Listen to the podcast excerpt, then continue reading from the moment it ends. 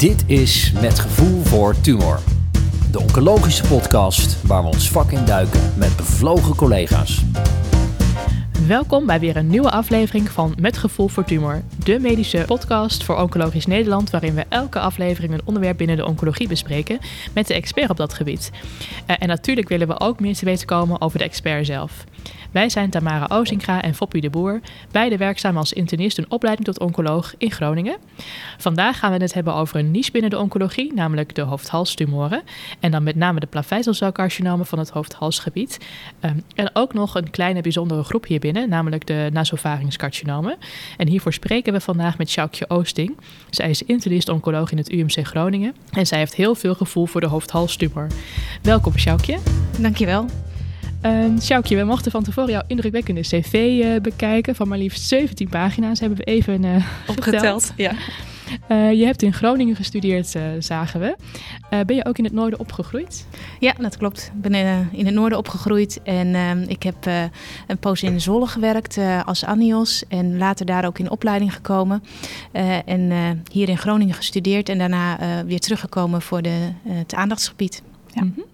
En wat we ook opviel, wat ons opviel in ieder geval, is dat je ook twee keer in Engeland uh, bent geweest voor een uh, stage, was het volgens mij beide keren. Hoe was dat om een keer uh, te kijken in een ander ziekenhuis? Ja, ja, ik ben één keer in Engeland geweest en één keer in Toronto. Um, in Engeland heb ik een stage palliatieve zorg gedaan, nadat ik klaar was als basisarts. Want dat um, ja, zit verder niet in onze opleiding en ik vond dat zelf wel heel belangrijk en interessant om mee te maken, want daar is het echt een medisch specialisme.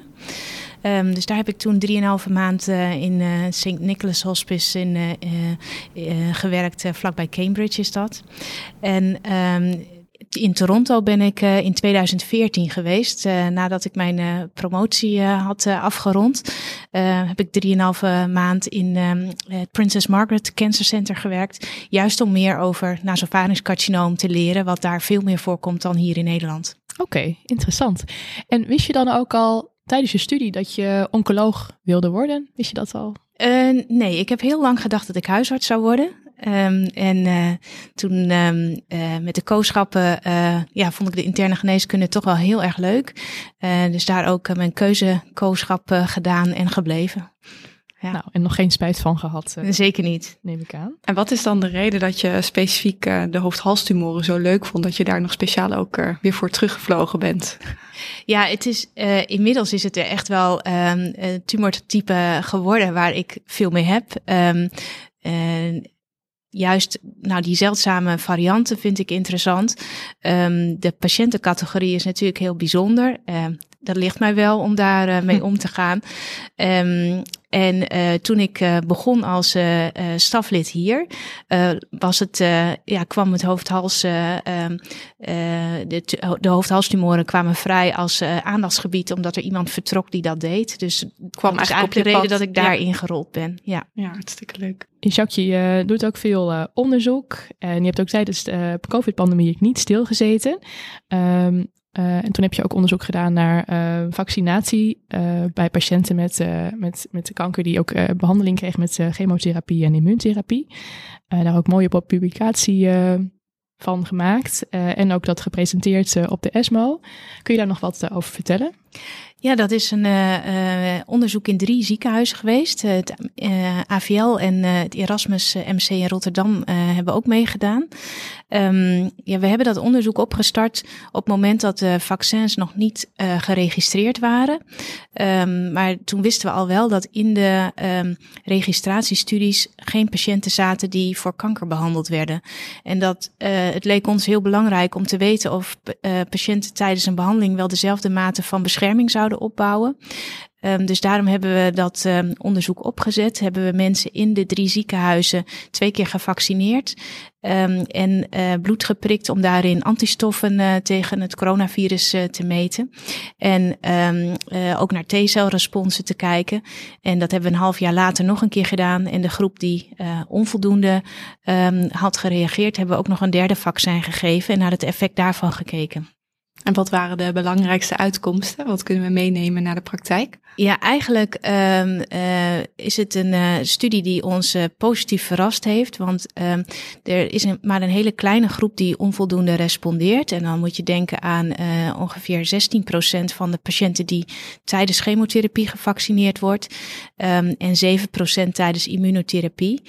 Um, en dat is dan, um, ja, als je een, uh, boven een bepaalde grens uh, met je antistoffen uitkomt. Bijna iedereen maakt wel een, een bepaalde concentratie antistoffen aan. Dat is ook niet inferieur aan uh, een controlegroep die we ook hebben meegenomen. Dus um, ja, in tegenstelling tot mensen met hematologische maligniteiten en transplantatiepatiënten, valt het mee bij de solide tumoren. Ja. Oh, het is mooi om te horen. Ja. En, uh, ja, het was een hartstikke mooi verhaal ook wat je vertelde toen uh, op de ESMO. Um, ja, naast het uh, hoofd-halsgebied hou je ook veel bezig met de urologische tumoren in de dagelijkse praktijk. ja, dat is mijn andere, andere hobby. Aandachtsgebied. Ja, ja. Nou, we willen vandaag, ja, we willen beginnen met, met de plaveisselceltumoren. Dat is toch de grootste groep van de hoofd-halstumoren die voorkomt. Um, en voordat we daarop induiken, um, willen we nog ja, heel in het algemeen uh, aan je vragen: uh, ja, wat voor hoofd-halstumoren komen er allemaal voor in het hoofd-halsgebied? En uh, wat komt het meest voor, wat komt het minst voor? Ja. Um, ja, dat is eigenlijk een hele verscheidenheid aan tumoren, waarbij we uh, onder de hoofdhalscarcinomen eigenlijk toch met name uh, de plaveisselcelcarcinomen verstaan. Dat, dat is de overgrote meerderheid. Je hebt natuurlijk ook wel sarcomen in het hoofdhalsgebied en melanoma, die beschouwen we er eigenlijk daar niet onder. Um, en als je dan kijkt naar de grote groepen, dan uh, is het met name uh, orofarinxcarcinoom, mondholtetumoren, um, en larynxcarcinoom. Um, dat zijn uh, eigenlijk de, de vier grote groepen binnen die, die. En dan heb je het nasopharynxcarcinoom nog, wat echt een, een ander tumortype is, uh, zoals jullie al aangaven. Ja. ja, we hadden al even op de, naar, op de IKNL-website gekeken naar, naar hoe vaak komt dit nou voor in Nederland. En inderdaad, de plaveisselceltumoren, nou, zijn zo'n 3000 patiënten per jaar. En die nasopharynxtumoren, uh, 70 per jaar. 70, dus echt een hele ja. kleine groep die waarschijnlijk ook alleen in bepaalde centra behandeld worden. Um, ja, dat is wel leuk, denk ik, om uh, even op in te haken. Want uh, in Nederland zijn uh, hoofdhalstumoren worden sowieso alleen maar in hoofdhalscentra behandeld. Dat is echt gecentraliseerde zorg. En dat is ook heel belangrijk, want je, het is um, een, een tumortype waar je ervaring mee moet hebben. ook vooral binnen de radiotherapie en de chirurgie. Um, dus het is belangrijk dat je daar als een ja, multidisciplinair behandelteam veel ervaring in hebt. Dus we hebben acht hoofdhalscentra in Nederland. En nog een aantal preferred partners. En in andere ziekenhuizen vindt dat niet plaats. Nee, dus die worden echt uh, naar specifieke centra ja. toegestuurd. En kan je ook iets zeggen over de, ja, de prognose of de overleving uh, van, uh, van dit type tumor? Wat is nou het meest gunstig om te hebben mocht je toch een hoofdhalstumor ja. krijgen? Um, ja, da, dan uh, um, zijn het met name de, de lage stadia, denk ik. Daar zit een groot verschil in. Um, en het larynxcarcinoom wordt relatief vaak in een, in een vroeger stadium ontdekt, omdat mensen daar klachten van hebben door heesheid. Ja. Dus daarom heeft dat toch ja, de beste vijfjaarsoverleving van zo'n 60 procent. Um, en hypofarings is eigenlijk het minst gunstige tumor. Daar, daar gaat dat echt naar 25 procent. En binnen het orofarinxcarcinoom heb je twee hele verschillende entiteiten. Um, het uh, um, HPV-geassocieerde uh, orofarinxcarcinoom. Uh, dat heeft een veel gunstigere prognose dan de tumoren die gerelateerd zijn aan alcohol en roken. Ja, en daar komen we straks ook nog op uh, terug bij, ja. de, bij de pathologie. Um, ja, zoals gezegd uh, wilde ik graag beginnen met de grootste groep, dus de plaveisselcelcarcinomen. Um, en uh, ja, we vroegen ons af, wat, wat zijn daar nou de risicofactoren voor? Wanneer ontwikkelt iemand dat nou of kan iedereen het overkomen? Um, nou, er zijn ja, hele duidelijke risicofactoren in de vorm dus van roken en alcoholgebruik. Um, maar er zijn ook uh, mensen die nooit gerookt hebben en toch een hoofd-halstumor ontwikkelen. Dus dat is niet zwart-wit. Um, in hele zeldzame gevallen heb je ook een genetische aanleg. Zoals uh, ja, het Li-Fraumeni-syndroom komt het wel bij voor, van Coni-anemie. Dus als je hele jonge patiënten hebt uh, met een familieanamnese die verdacht is, ja, dan moet je daar toch wel aan denken. Um, maar uh, bij de meeste mensen is het dus uh, inderdaad roken gerelateerd uh, of HPV geassocieerd. En maakt nog uit waar iemand, in welk land iemand opgegroeid is? Of welk werelddeel? Ehm, nou, ik denk dat dat voor de plaveisselcelcarcinomen niet zoveel uitmaakt. Nasopharynx-carcinoom is een heel groot verschil, daar komen we zo nog wel op. Um, en um, de, de prognose wordt wel bepaald door um, de kwaliteit van de zorg en de, en de ervaring. En uh, goede toegang tot zorg, dat is heel belangrijk. Als je in landen kijkt waar weinig radiotherapiefaciliteiten zijn, um, ja, daar zijn mensen echt veel slechter af. Um, kun je ook nog eens vertellen hoeveel van de uh, patiënten met een orovarings, of een ja, orovaringscarcinoom dan misschien, um, geassocieerd is met HPV-virus in Nederland? Um, dat is op dit moment denk ik niet helemaal duidelijk, want dat, dat is uh, erg in beweging, dat neemt toe. Um, en wij liggen daarin wat achter op, uh, de, uh, op Noord-Amerika. Daar is het ongeveer 80% nu. Ik denk dat wij wel boven de 50% zitten. Maar um, in iets oudere publicaties zie je nog dat Nederland rond de 30% zit. En wereldwijd verschilt dat dus ook heel erg. Um, waarbij de, de trend is dat de roken geassocieerde tumoren afnemen, terwijl de HPV geassocieerde geassocieerde toenemen. En de prognose was beter van de HPV? Ja, als je ja. binnen de HPV geassocieerde tumoren wordt dan nog weer onderscheid gemaakt in low risk en intermediate risk. En dat is gebaseerd op uh, uh, met name uh, die uh, of mensen roken of niet. Als je meer dan 10 pack years hebt, dan kom je in de intermediate groep terecht. Um, bij ook een bepaalde halsklierstadium. Um, en, maar als je de gunstigste groep kijkt, die hebben een driejaars overleving van, uh, van 93 procent. Terwijl ja, de tumoren waar we het net over hadden, hè, die, die hebben dus een vijfjaars overleving van ruim onder de 50 procent. Ja. ja. Uh, nou, we wilden graag uh, de uh, podcast ook een beetje ophangen aan een casus. en we vroegen ons af, stel dat er nou een 50-jarige patiënt bij de KNO-arts komt met keelpijn en heesheid. En het is verdacht voor een hypopharynx-carcinoom. Um, wat is dan de diagnostiek en wat is de route zeg maar, waarmee de KNO-arts dan begint? Ja, dan um, wordt er een scopie gedaan. En vaak um, bij de uh, en laringscarcinomen gebeurt dat onder narcose. Um, ze kunnen tegenwoordig ook wel heel veel polyklinisch al. Uh, je moet een uh, goed biopt hebben als je een tumor ziet, uiteraard. Daar wordt de diagnose op gesteld. En er moet imaging plaatsvinden. En voor deze tumoren is dat, um, ja, je kan een MRI of een CT maken. Voor nasofarings is een MRI echt beter. Um, vaak wordt wel alle twee gedaan in, in, in centra. En ook nog een PET-scan als het een wat verder gevorderde tumor is om uh, uh, ja, naar metastasering uh, te kijken en lymfklierstatus. Mm -hmm. En is een PET-scan dan echt beter dan een, gewoon een CT-hals-thorax? CT um, nou, het, het, zijn, het vult elkaar eigenlijk aan. Um, als je uh, ja, meerdere imagingonderzoeken doet, dan is de, de kans dat je uh, uh, fout negatieve of fout positieve hebt, die wordt gewoon kleiner. En ja, dat bepaalt een beetje of dat gedaan wordt, of je daar toegang toe hebt, of het vergoed wordt. In Nederland is dat gelukkig allemaal heel goed geregeld. Dus kunnen we gewoon een PET-scan maken voor hè, de locally advanced tumoren. Maar in landen waar dat niet zo is, kom je ook wel prima uit met een CT of een MRI.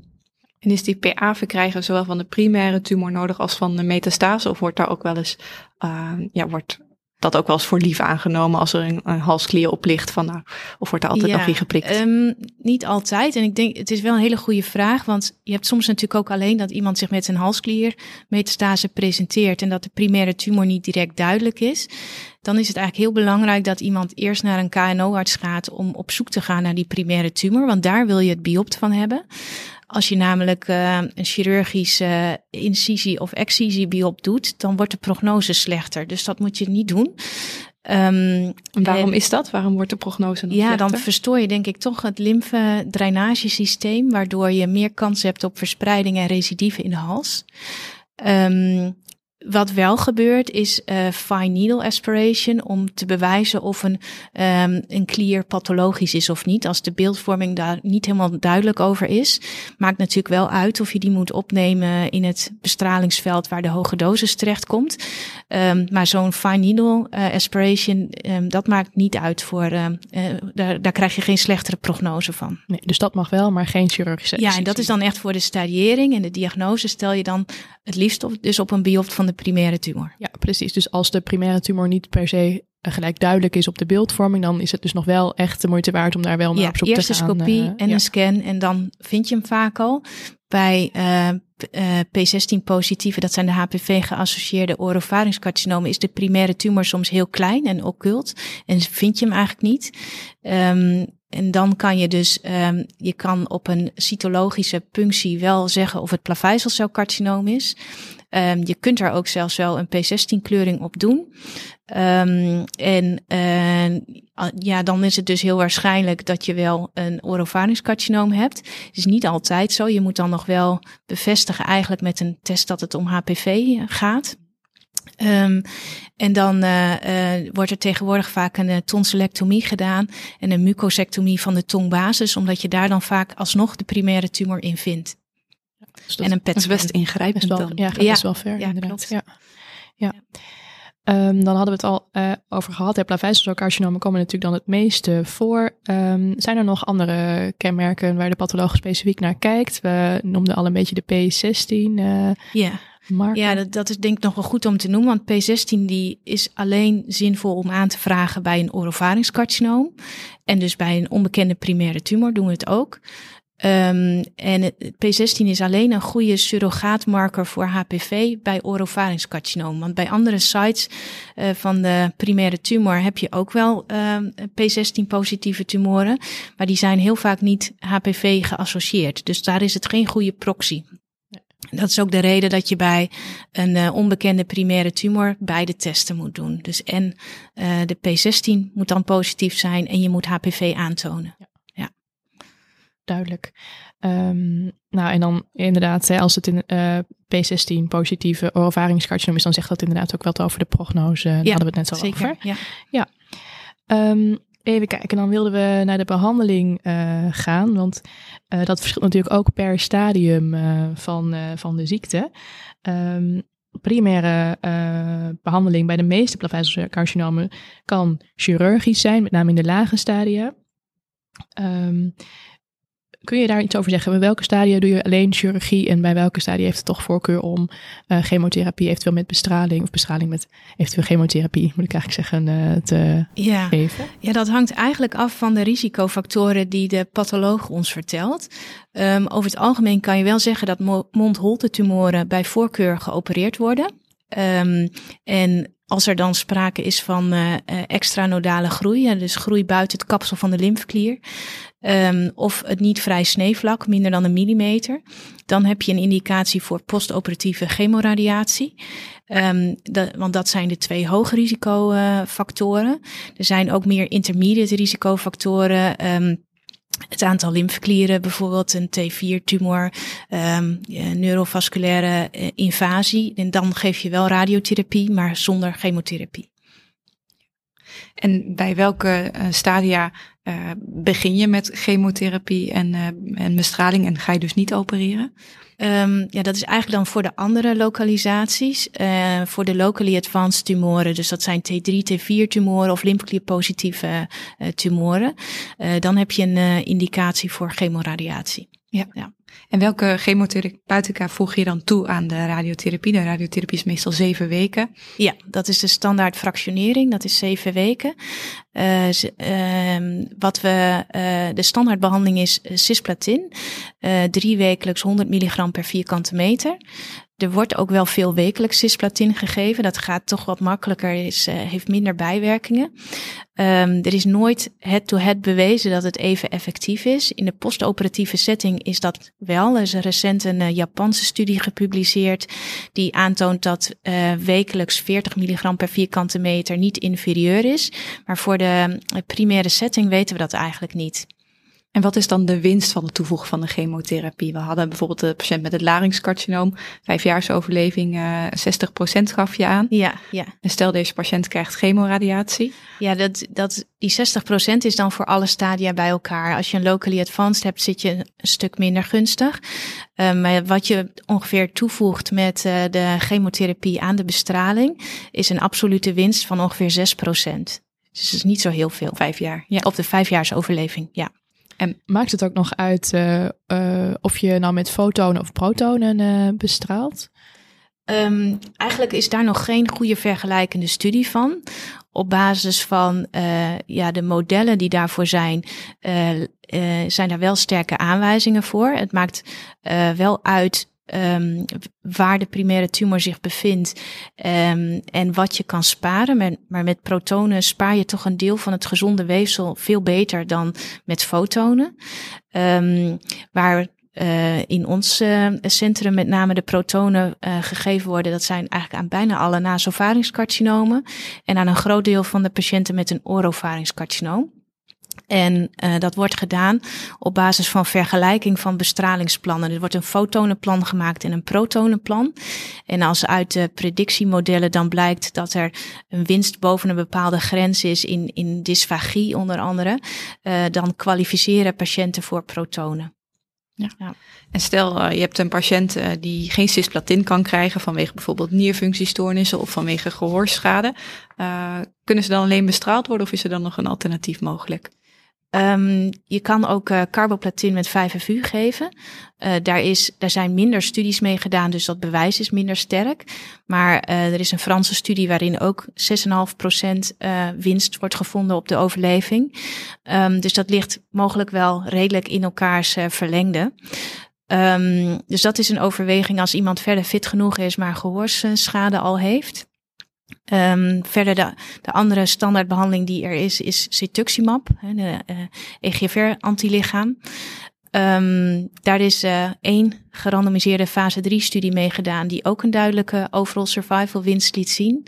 Maar we, er zijn ook twee uh, studies gedaan bij uh, patiënten met intermediate en good risk uh. Dus eigenlijk de beste groep waarvan ze dachten, daar kunnen we de behandeling deescaleren, want die hebben zo'n goede prognose. Um, en dan verwachten we dat cetuximab er even goed uitkomt, maar minder toxisch is. En beide studies lieten een betere overleving zien in de controlearm met cisplatin. Um, dus dat is belangrijk, uh, dat, uh, dat je niet zomaar cisplatin vervangt uh, door cetuximab. Want dat is toch echt in die groep zeker inferieur. En de toxiciteit was opvallend genoeg ook niet minder. Even kijken, bij uh, gaan we nog even terug, want dan hebben we ook nog de larynxcarcinomen, T4 uh, larynxcarcinoom en de T3, T4 uh. Daar hadden we het al even over gehad, hè, dat primaire operatieve behandeling in principe de voorkeur heeft, eigenlijk de, de ja, primaire optie is. Um, wordt er nou eigenlijk vaak van afgezien, omdat dat toch wel misschien vaak ook mutilerende operaties zijn, kan ik me zo voorstellen. En wat heeft dat dan voor effect op de um, op de overleving. Als je daar dan dus niet primair opereert, maar chemotherapie Chemo, en bestraling, bestraling geeft. Ja. Ja. Uh, ja, dat is wel echt inferieur voor mondholte tumoren. Um, dus daar is echt. Uh, um, uh, proberen we patiënten te counselen dat ze primair chirurgie krijgen. Af en toe heb je mensen die dat om een of andere reden niet zien zitten. En dan is chemoradiatie een, een tweede keus.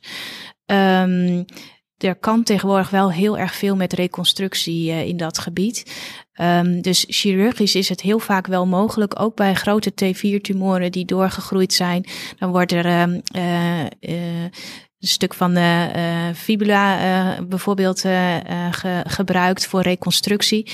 Um, met ook ja, implantaten, waardoor er weer een uh, kunstgebied uh, geplaatst kan worden. Daar kunnen ze tegenwoordig uh, heel veel mee doen. Maar het zijn inderdaad ingrijpende operaties. Ja, dat is zo. En voor het larynxcarcinoom, dat is een hele andere situatie. Um, die kun je vaak ook goed opereren, maar dan moet je een totale larynxextirpatie doen. Uh, dat betekent natuurlijk dat mensen niet hun eigen stem meer hebben en um, met een uh, button moeten spreken. Dus dat is behoorlijk ingrijpend. Um, voor larynxcarcinoom uh, geven we daarom chemoradiatie ook voor orgaanpreservatie. Mm -hmm. Dus dan is de prognose niet beter met chemoradiatie, maar heb je uh, een goede kans dat de larynx in situ kan blijven en ook functioneel blijft. Maar dan moet je natuurlijk wel een functionele larynx hebben bij start. Als iemand al niet meer goed kan slikken, niet meer goed kan spreken, um, als de tumor door het larynxskelet heen groeit, um, ja, dan heb je eigenlijk geen functie meer om te sparen. En dan is een TLE wel de eerste keus. Ja, precies. Dan heeft het geen zin om te gaan voor behandeling nee, met uh, nee, om dus niks te sparen. Nee. nee. Oké. Okay. Um, dan hadden we, zouden we ook nog graag willen bespreken. Want stel dat die patiënt die op de poli van de KNO-arts komt, nu niet 50 jaar is, maar bijvoorbeeld 70 jaar of misschien wel 75 jaar. Um, en uh, heeft dat wat hogere stadium. Dus hij zou met uh, chemotherapie en bestraling in principe um, uit moeten komen. Zijn er dan nog speciale overwegingen die je dan meeneemt voor deze wat oudere man vaak. Uh, ja, ja, meestal man, 80 procent inderdaad. Ja, um, ja uh, dat is een hele goede vraag. Want um, voor de patiënten boven de 70 jaar is uit de meta-analyse gebleken dat die eigenlijk geen voordeel hebben van het toevoegen van chemotherapie ten opzichte van bestraling alleen. Er zijn er ook wel weer retrospectieve analyses die laten zien dat als je goed selecteert en fitte mensen, um, oudere mensen, dat die eigenlijk wel uh, ook een vergelijkbare winst hebben van chemoradiatie. Uh, dus dat wordt uh, wereldwijd heel verschillend gedaan. Er zijn ook landen waar ze oudere mensen juist cetuximab met radiotherapie geven. Maar als je naar de subgroepanalyse in die studie kijkt, dan heeft die groep nou net een hersenratio die aan de verkeerde kant valt. Mm. Dus dat is ook niet zo heel logisch. Um, Eigenlijk weten we het dus niet zo goed voor oudere mensen. En er zijn ziekenhuizen waar dus uh, op basis van de meta-analyse patiënten boven de 70 met radiotherapie alleen worden behandeld. En er zijn ook ziekenhuizen waar ze um, uh, vaak wel dan wel een aangepast uh, chemotherapie schema geven met nou, wekelijks cisplatin of carboplatin of een ander schema. Ja, dus dan wel toch wel aangepast. Uh, ja, vaak is, is die drie keer 100 cisplatin boven de 70. Dat is um, ja, een heel zwaar schema. Waarbij je veel um, uh, nierfunctiestoornissen ziet, gehoorsverlies. Dat, dat is echt. Uh, ja, en, en tussentijdse problemen met dehydratie. dat, dat valt echt niet mee. Nee. Het is een interessant tumortype nou, qua behandeling om te bespreken. Er zijn veel uh, dilemma's, denk ik, die je in de, in de behandelkamer bespreekt. Zowel ja. wel niet opereren, mutilerende ingrepen. Ja, uh, en dan ook de comorbiditeit nog. Want ja. dit zijn mensen die uh, toch vaak ook cardiovasculair lijden hebben door het roken. Um, ja, en andere comorbiditeit, soms ook cognitief uh, beschadigd zijn door uh, langdurig alcoholgebruik en niet goed voor zichzelf kunnen zorgen, waar een heel netwerk omheen gebouwd moet worden om ze goed door de behandeling heen te krijgen. Dus het is inderdaad een uitdagende groep. Ja. Nou, dan wilden we nu overgaan naar de gemetastaseerde setting. Um, ja, en de, nou, onze man is weer 50 geworden. Um, hij, uh, hij blijkt ook pijn in zijn been te hebben. En uh, op de scan uh, worden dan ook botmetastasen gezien. En de patiënt komt bij de, bij de internist-oncoloog terecht en blijkt gemetastaseerde ziekte te hebben.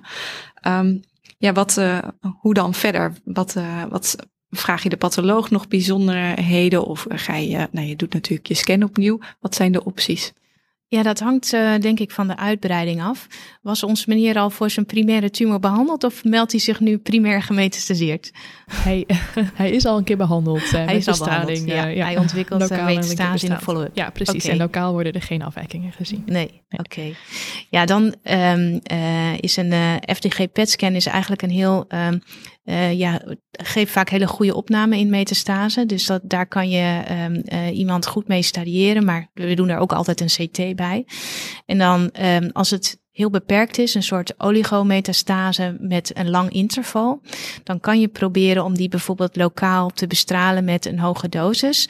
Uh, stereotactic body radiotherapy noemen ze dat. Waar, waarmee iemand dan weer een tijd uit de problemen kan zijn.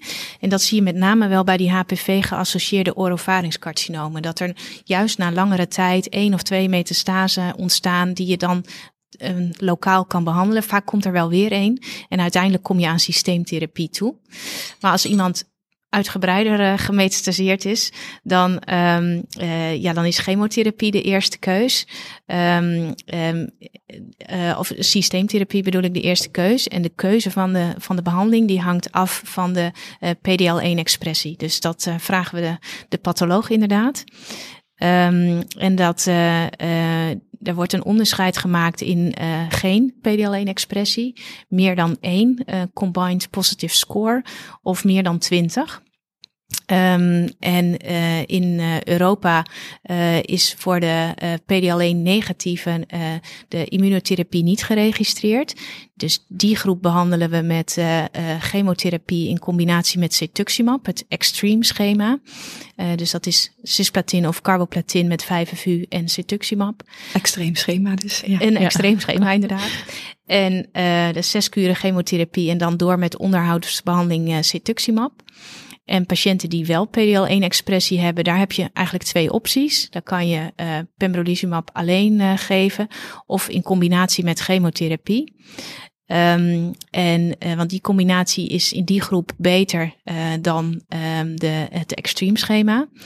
En um, waar je dan voor de keuze op kan letten, is dat hè, hoe hoger de PDL1-expressie, hoe meer baat je hebt van de pembrolizumab als, als monotherapie ook.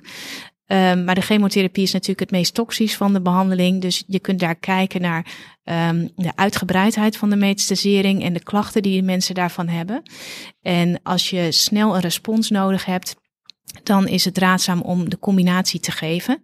En heb je de tijd, is uh, de ziektelast laag, dan kan je starten met pembrolizumab monotherapie. Uh, want die curves die kruisen elkaar in het begin. Met monotherapie heb je een kleinere kans op respons en een kortere progressievrije overleving dan met de combinatie.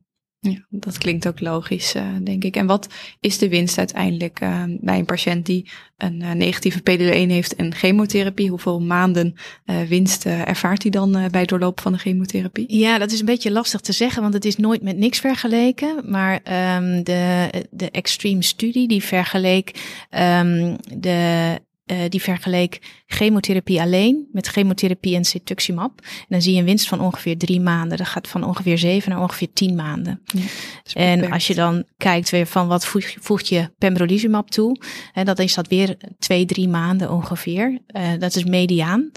Uh, maar wat je met uh, ja, immunotherapie toch vaak ziet, is dat er een kleine groep is die lang baat heeft. Ja. En dat is met hoofd-halstumoren heb je niet zo'n mooie tail of the curve als bij melanomen. En die patiënten hebben toch ook andere aandoeningen en, en competing mortality. Um, maar uh, ja, er is wel echt een kleine groep die het er heel goed op kan doen. Ja, dus zeker de moeite waard. En ja, we vroegen ons af, komt er in de toekomst nog iets bij? Of zijn er nieuwe soort behandelmodaliteiten? Um, nou, er zijn wel een, uh, een aantal ontwikkelingen. Er zijn uh, uh, een paar kleine studies gedaan waar, waar pre-operatief immunotherapie gegeven is. Dan heb je ja, veel hogere responskans, lijkt het, dan in de gemetastaseerde setting. Dus wie weet komt het ook in de, de curatieve setting. Uh, een combinatie met radiotherapie, dat heeft tot nu toe alleen negatieve studies opgeleverd. Dus misschien dat het adjuvant daarna dus nog kan, zoals bij longkanker ook gebeurt. Uh, maar combinatie met 70 gray radiotherapie, uh, ja, de gedachte is wel dat je dan je lymfocyten ook meteen weer om zeep helpt. Um, en verder ja, is er um, een, uh, een hele kleine groep die een uh, mutatie heeft in het HRAS-gen. 6% is dat ongeveer. En bij die mutatie uh, ja, is een bepaalde drug, um, tipifarnib, die daar echt heel effectief lijkt te zijn. Maar dat zijn allemaal nog hele kleine studies. en dat is ook eigenlijk het enige target bij deze tumoren waar wat voor, voor lijkt te komen tot nu toe. Um, ja, en verder uh, ja, wordt er heel veel onderzoek gedaan met combinatie uh, immunotherapie.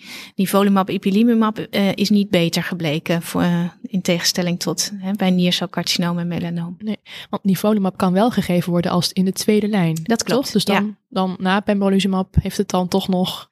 Nou, niet na de pembrolizumab, dat is na chemotherapie. Dus als je een patiënt hebt die een PDL1 negatieve tumor heeft, dan start je met het extreem schema en dan kan je daarna nivolumab uh, monotherapie uh, geven.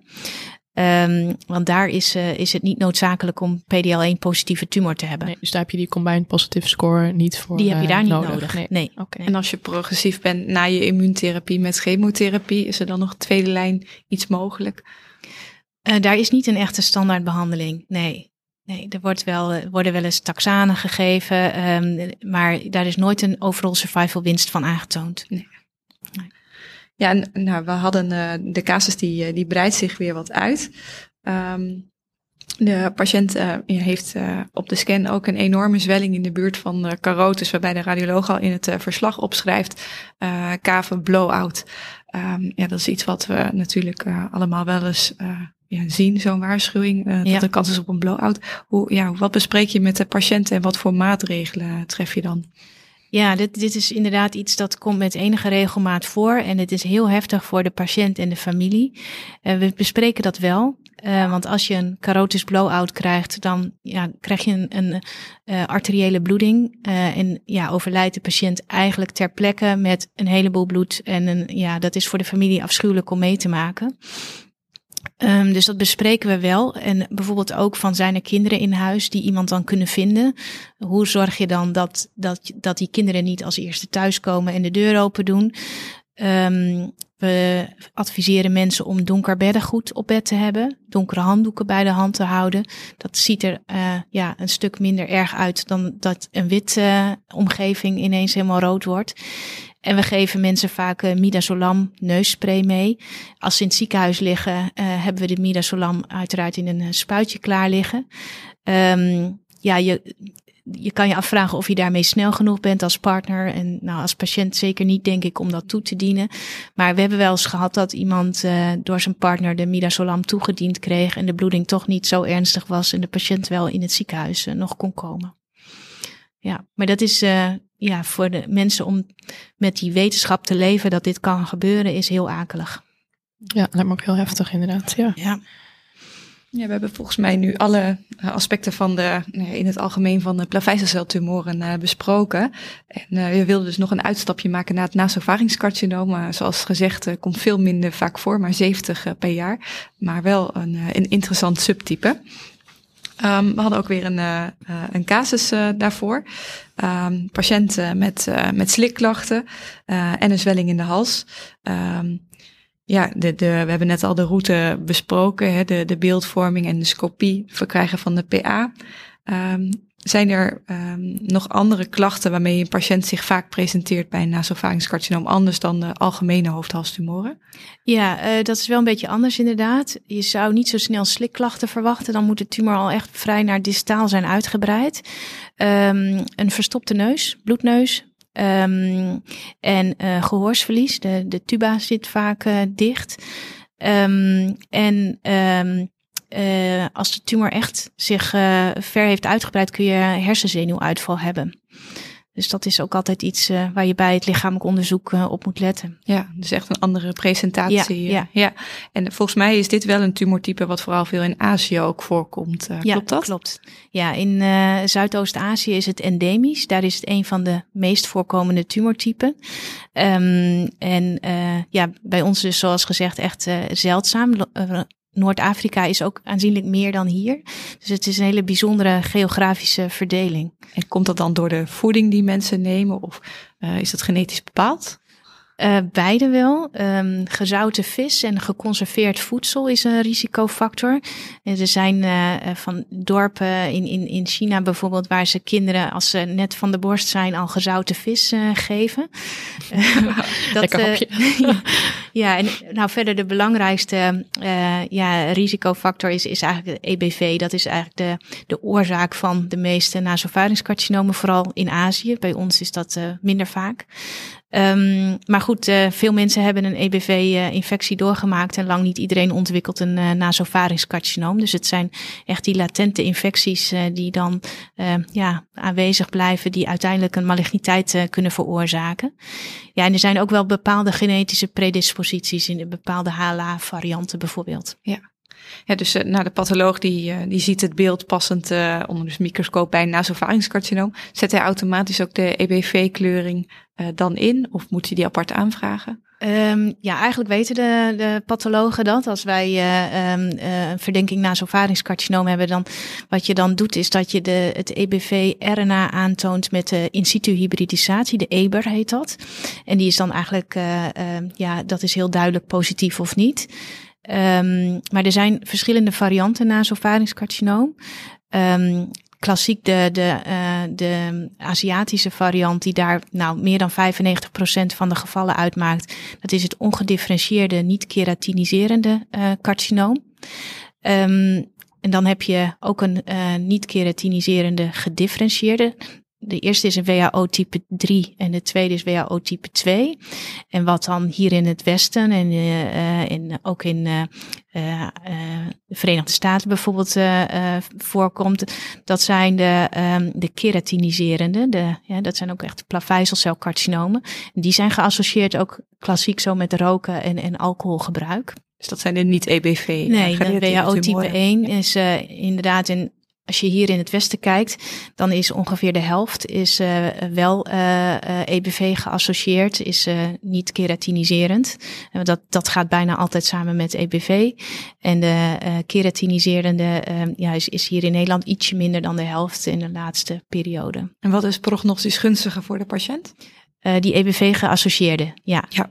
Dat, uh, dat maakt veel uit. Hoe zit het dan in Nederland uh, ook nog met de, want komt bijvoorbeeld het HPV-virus uh, ook eh, bij het nasovaringscarcinoom voor? Is dat ja. ook nog mee geassocieerd?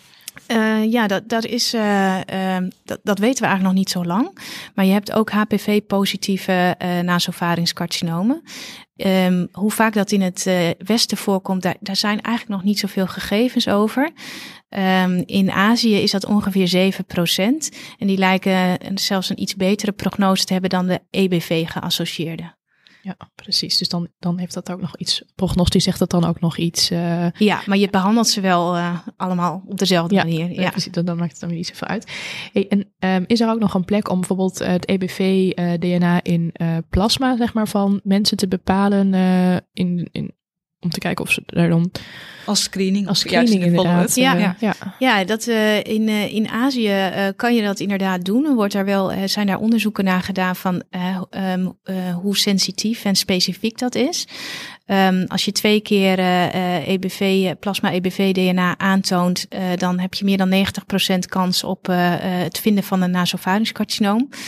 Um, en uh, alleen, ja, dat, dat, dat is zo in een hoogrisicopopulatie. Dat kan ook alleen maar niet, uh, daar. Dat is een soort screenend onderzoek is hier niet nuttig. Nee. Ja, je kan plasma EBV DNA is ook een belangrijke prognostische factor. Um, de hoogte voor start van een behandeling uh, uh, zegt wat. Maar vooral ook als je na chemoradiatie uh, persisterend EBV-DNA in het plasma vindt, dan is dat ongunstig. Alleen we weten nog niet wat we daar dan uh, aan hebben, behalve dat je die mensen beter in de gaten moet houden. Mm -hmm. uh, maar het heeft nog geen behandelconsequenties. Nee, dus wij meten het hier ook niet uh, standaard. Nee, het lastige is ook nog dat er allerlei verschillende essays gebruikt worden. Um, uh, en dat die niet uh, goed uh, onderling vergeleken zijn. Dus het wordt wel geadviseerd in de richtlijn om het in de follow-up te gebruiken. Um, maar daarbij wordt ook wel erkend dat, dat het eigenlijk nog beter uitgezocht moet worden. En dat, dat er erg behoefte is aan een ja, eenduidelijke of in ieder geval op elkaar afgestemde essay. zodat je ook een duidelijke cut-off hebt en weet ja, wat je met de uitslag moet. Ja, hoe je het moet interpreteren eigenlijk. Ja. Ja. Um, dan willen we ook uh, hier gaan naar de behandeling uh, van de tumoren. Uh, en dan is het bij stadium 1 met lokaal nasovarings ehm, vaak ook weer bestraling met protonen of fotonen. Ja. Hadden we hier ook bij deze type ook een voorkeur voor protonen of fotonen? Of is het eigenlijk hetzelfde overweging als bij de... Ja, alleen hier wordt ook een planningsvergelijking voor gemaakt. Mm -hmm. Maar in de praktijk blijkt dat deze patiënten eigenlijk allemaal wel voordeel hebben tot nu toe van protonen. Okay. Um, ja, dat komt waarschijnlijk door de ligging ook zo dicht uh, uh, bij uh, nou, de, de, de, hersenen en de zenuwen. En um, ja, dat je aanzienlijke reductie hebt in, in de lange termijn bijwerkingen. Veel belangrijke structuren in de ja. buurt, inderdaad. Um, en bij um, stadium 2 tumoren, dan is het toch meer chemoradiatie. Uh... Ja, stadium 2 is een beetje, uh, ja, zit er een beetje tussenin. Het staat ook inderdaad in de richtlijn dat je chemoradiatie kan geven of alleen radiotherapie. Mm -hmm. En dat komt omdat er een gerandomiseerde studie is gedaan, maar die is al lang geleden. Was nog echt met ouderwetse radiotherapie, 2D radiotherapie. En daarbij zag je een duidelijke overall survival winst van het toevoegen van wekelijks cisplatin. En dat was dan 30 milligram per vierkante meter. Echt een aanzienlijk verschil, ook uh, met lange termijn follow-up.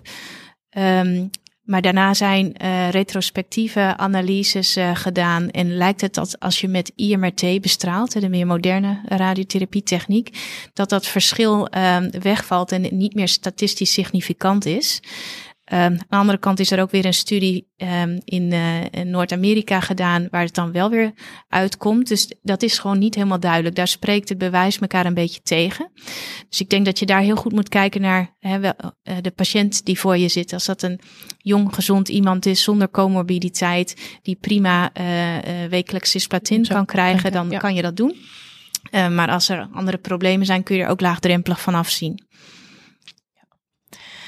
Um, en stel nou dat het toch een oudere patiënt is, dan kan je er inderdaad van afzien. En dan heb je niet dat je eventueel toch nog met carboplatin of iets dergelijks. Uh, um, ja, dat hangt dan van het stadium af. Uh, voor, voor stadium 2 zou, zou ik dat dan niet doen. Um, maar uh, bovendien, nasopharynxcarcinoom is toch niet echt een tumor van de oudere patiënt. We zien nee. het wel eens hoor. Natuurlijk oh. mensen boven de 60, maar echt boven de 70. Dat is wel heel uitzonderlijk. Um, maar um, ja, ik, die, uh, als, je, als je een hoog stadium hebt bij een oudere patiënt die, die je geen cisplatin kan geven, um, dan, uh, dan zou ik wel uh, carboplatin geven. Daar zijn ook studies die daar winst van aantonen voor het nasopharynxcarcinoom. Ja. ja. En bij de patiënten met een stadium 3, 4 uh, nasopharynxcarcinoom kan je ook nog kiezen voor inductie chemotherapie. Wanneer is dat een optie? Ja, dat doen we eigenlijk vanaf uh, N2 lymfklierstadium. En de, uh, de T3, T4 tumoren ook als het uh, N1 is. en dan geef je inderdaad drie kuren cisplatin gemcitabine um, vooraf en daarna chemoradiatie. En dat is dan de EBV-gerelateerde ja, dat, gaat voor de, dat geldt voor de niet-keratiniserende inderdaad, ja. En de keratiniserende, komen die ook in aanmerking voor inductie of niet? Ja, dat kan je uh, ook uh, overwegen. Um, dit wordt niet in alle ziekenhuizen precies hetzelfde gedaan. Maar die studie met cisplatin gemcitabine, die is alleen in Azië gedaan. En daar zaten alleen maar patiënten met niet keratiniserend. Dus ik denk dat je eigenlijk niet kan zeggen dat dat ook wel zal werken voor de keratiniserende. Wat we wel weten van um, uh, in het algemeen, dat uh, taxane en platinum en 5FU, uh, de zogenaamde TPF-kuren, uh, uh, tot uh, ja, een redelijk hoog responspercentage leiden. Dat is ook wel bij nasopharynxcarcinoom zijn daar studies mee gedaan. En daarom hebben wij hier lokaal voor gekozen. Als je een reden hebt voor inductietherapie bij uh, een uh, keratiniserend nasopharynxcarcinoom, dat we TPF geven. Maar dat doen we niet eigenlijk als een standaard behandeling vanaf een bepaald stadium. Uh, dat doen we alleen als als er dreigend functieverlies is, bijvoorbeeld uh, fysisverlies omdat de tumor in de, in de orbita groeit, um, of dat er intercraniële uitbreiding is en de radiotherapeut zegt ik kan daar mijn 70 gray niet kwijt, um, dan uh, proberen we met TPF eerst een volumerespons te bereiken, zodat ja, de radiotherapeut daarna iets sparender kan bestralen. Je moet wel het hele gebied bestralen, maar dan kun je de dosis daar ietsje lager doen. Lijkt me een heel heftig traject uh, voor zo'n patiënt. Eerst zo'n inductieschema doorstaan. Ja. En dan moet je daarna nog het chemoradiotherapie uh, traject doorstaan. Ja, ja, dat is het zeker. Uh, vooral de grote hoeveelheid cisplatin die je dan geeft. Ehm, ja, dat, dat, daar maken wij ons ook wel wat zorgen over, moet ik eerlijk zeggen. Lange termijn neuropathie, andere bijwerkingen. dat is echt een, een ja, ik denk een van de meest intensieve behandelingen die we geven. Ja. Ja. En stel de patiënt heeft het behandeltraject afgerond. Um, ja, hoe ziet dan de responsevaluatie eruit in de follow-up? Uh, voor nasopharynxcarcinoom doen we dat uh, met een MRI-scan, uh, ongeveer nou, 8, 12 weken na de laatste bestraling. Um, en uh, voor uh, plaveiselcelcarcinoom van het hoofd-halsgebied is aangetoond dat als je nog op je CT dubieuze lymfekliemmetastase hebt, uh, waarvan je niet zeker weet of dat nog maligniteit is of niet, dat je dan vier weken later een PET-scan kan doen, dus met twaalf weken, um, om te beslissen of je een salvage resectie moet doen. Um, en daarbij is het ook nog wel belangrijk dat de HPV-geassocieerde orofarinx carcinomen gaan tumoren langzamer in remissie. Dus als die kleiner worden, kan je nog afwachten en opnieuw scannen. Um, en bij het nasopharynxcarcinoom, um, ja, die zijn veel um, uh, responsiever op chemoradiatie. Daar heb je heel vaak wel echt een complete respons. Ja. Ja. En worden die daarna elke drie maanden eh, gezien door de KNO-arts? Of? Ja, eh, wisselend. eh, in ons centrum is het zo dat het om en om bij de KNO-arts en de radiotherapeut de follow-up is. Ze blijven in ieder geval vijf jaar onder controle. En we hebben nu eigenlijk gezegd, willen ze ze misschien wel tien jaar onder controle houden. Vooral die mensen die zo'n intensief traject hebben gehad met chemoradiatie en inductie. ehm, om ook goed op lange termijn complicaties te letten.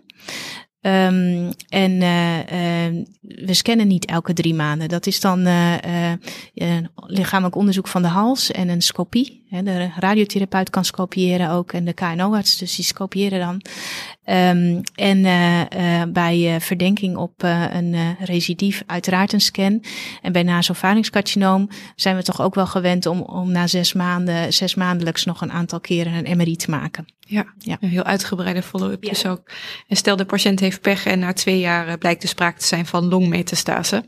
Ehm, is dan de behandeling in de gemetastaseerde setting hetzelfde als we net hebben besproken bij de hoofd-halstumoren? Dus dat je kijkt Nee. naar de PDL1 en al dan Ja. niet eh, chemo- of immuuntherapie geeft? Ja, dat is een goede vraag. Nee, dat, dat is echt anders. Um, uh, nasopharynxcarcinomen zijn veel gevoeliger voor chemotherapie.